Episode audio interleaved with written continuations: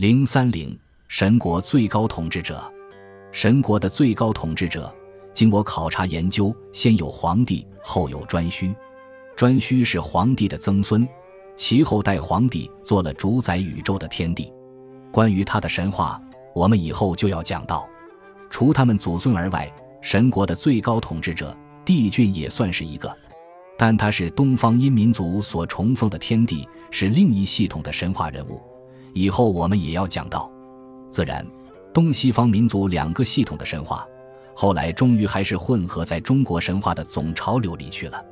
作为神国最高统治者的皇帝，他的威严形象。《韩非子·十国篇》里有一段生动的描绘：昔者皇帝和鬼神于西泰山之上，驾象车而六蛟龙，毕方并下，蚩尤居前，风伯尽扫，雨石洒道，虎狼在前，鬼神在后，腾蛇伏地，凤凰附上，大和鬼神作为清角。这就比《淮南子·天文篇》所写五方帝神话的什么中央土也，其地皇帝，其左后土。直绳而至四方之类，要具体生动的多了。神国和人国一样，并不是很平静的，往往有些意气用事的天神，彼此之间常常要发生斗争，甚至演成流血的惨剧。例如《山海经·海内北经》就既有这么一条：巨笔之师，其为人折颈被发，无一手。大约就是神国内讧，战败的一方惨遭杀戮的景象。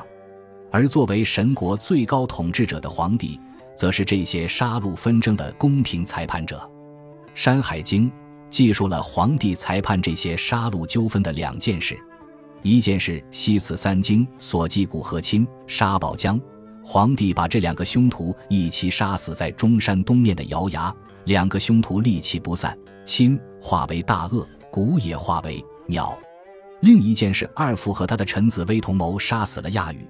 皇帝把他两个弄去锁系在叔叔山，用他们自己的头发来反绑了他们的双手，拴在山头的大树下。那被杀死的亚羽，皇帝则把他搬到昆仑山去，叫乌鹏、乌底、乌阳、乌驴等几个巫师拿了不死药去救活他。皇帝能在神国取得很高的威信，是并非偶然的。《庄子·天地篇》继续了一段神话性浓厚的寓言。说皇帝到昆仑山赤水北岸去游玩，回来遗失了他的玄珠，叫聪慧的知去寻觅，知寻觅不得；又叫明目的离珠去，叫善变的吃够去，都一样寻觅不得。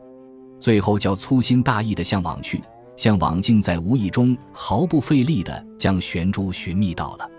注释：庄子的人说，玄珠遇到，道可遇而不可求，大约就是这段寓言的主要用意吧。但是我们知道，庄子的寓言常有古神话的平依，是古神话的改装，并非纯属虚构。这段寓言也是如此。他又见于《淮南子·人间篇》，说是皇帝亡其玄珠，使离珠，绝多所知而弗能得之也。于是始乎恍而后能得之。于所玄珠的皇帝诸臣中，又增益绝多，因而知道他本来是民间传说的演变。所以有各据所闻而小异其说的现象，正像愚公移山那样的预言该视为神话一样，这段预言我们也当以神话目之。由皇帝失玄珠的神话，以后又产生了齐相窃玄珠的神话。齐相的名字始建于三国魏张仪《广雅释天》，江神谓之齐相。《史记·封禅书》所引引耕仲雍江记云：“齐相，帝女也。”足为江神，足见有关他的神话起源还是较早的。但窃玄珠神话的正式记录，则见于唐王冠的《轩辕本纪》，向往求而得之，后为蒙氏之女齐相氏窃其玄珠，陈海去为神。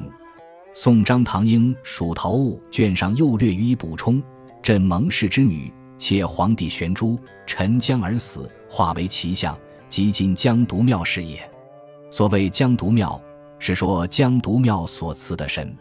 据唐李泰或地志说，江独祠在益州成都县南八里，秦并天下，江水祠属，可见此祠建立之早。但不知建立之初所辞的神是否便是齐相？为蜀典卷二引一统志引《山海经》说，神生汶川，马首龙身，鱼岛江，神识佐之。神的来历也古老可观，有关奇象的神话便全在这里了。为所引《山海经》不见于今本，文字也不像是《山海经》的文字，恐系他书所记误引在此的，但也是宝贵的神话资料，当存而不废。将这些零散的神话材料结合起来看，还是可以得到一个比较完整的神话故事的。奇象号称帝女，那么就是天地之女。又称镇蒙氏之女。据《易经》的解释，镇为雷，恰好皇帝的神职就是雷神。所谓镇蒙氏，应当就是做天地的皇帝自身。镇蒙氏之女，实即皇帝之女。于是，窃玄珠神话才能得到一个较为合理的解释。玄珠既是那么神秘的一颗失而复得的宝珠，藏放的地方必然非常机密，他人之女是不大容易窃取的，总以自己的家属较为方便。正如鲧窃帝之息壤以阴洪水一样，鲧正是皇帝的孙子。从这点看，有可正帝女或镇蒙氏之女及皇帝之女。至于沉江而死，化为奇象者，想亦当时受了皇帝的惩罚，被迫投江，或竟遭杀戮，沉尸于江，然后才化为马首龙身的怪物，名曰奇象的。鲧不是也因盗窃息壤被杀死在羽山？后来剖尸化为黄龙的吗？奇象神话和鲧神话大有类似之处，尤其因治水这点更加显著起来。鲧窃息壤以因洪水，奇象左于岛江，想当亦用了从皇帝那里窃来的玄珠。息壤可因洪水，玄珠或者也有镇水或避水的作用。由于古神话的缺异，其想已不可知了。但奇象的功业实在可和鲧禹的功业。并要千古，后人念之，立妙奉祀，寻非偶然。而皇帝对鲧和齐相这两个叛逆的惩罚，却是做得很不得人心的。皇帝不但是神国的最高统治者，又兼管领天下万鬼，乃至于所有的精怪。他的属神后土就是鬼国的王。楚辞招魂说：“魂兮归来，君无下此忧都歇。”吐蕃九曰：“其脚一一谢。”王逸注：“吐蕃后土之后伯也。幽都的守门者既然是后土之后伯，那么统辖幽都的人就该是后土了。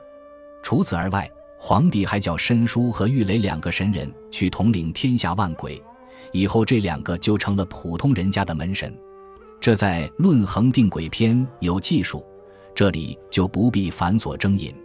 又据《王冠轩辕本纪》说，皇帝东登衡山，在海滨得到一只白泽神兽，这兽能说人话。皇帝便向他问天下鬼神之事。自古精气为物，游魂为变者，凡万一千五百二十种。白泽言之，帝令以图写之。后人据此编写成一部书，叫《白泽图》，记得都是一些精怪，如象金之精、水之精、固泽之精。固废秋木之精等，这就意味着皇帝还兼管领天下的精怪，从神、鬼、人到精怪，皇帝都管。皇帝实在可说是宇宙的最高统治者。本集播放完毕，感谢您的收听，喜欢请订阅加关注，主页有更多精彩内容。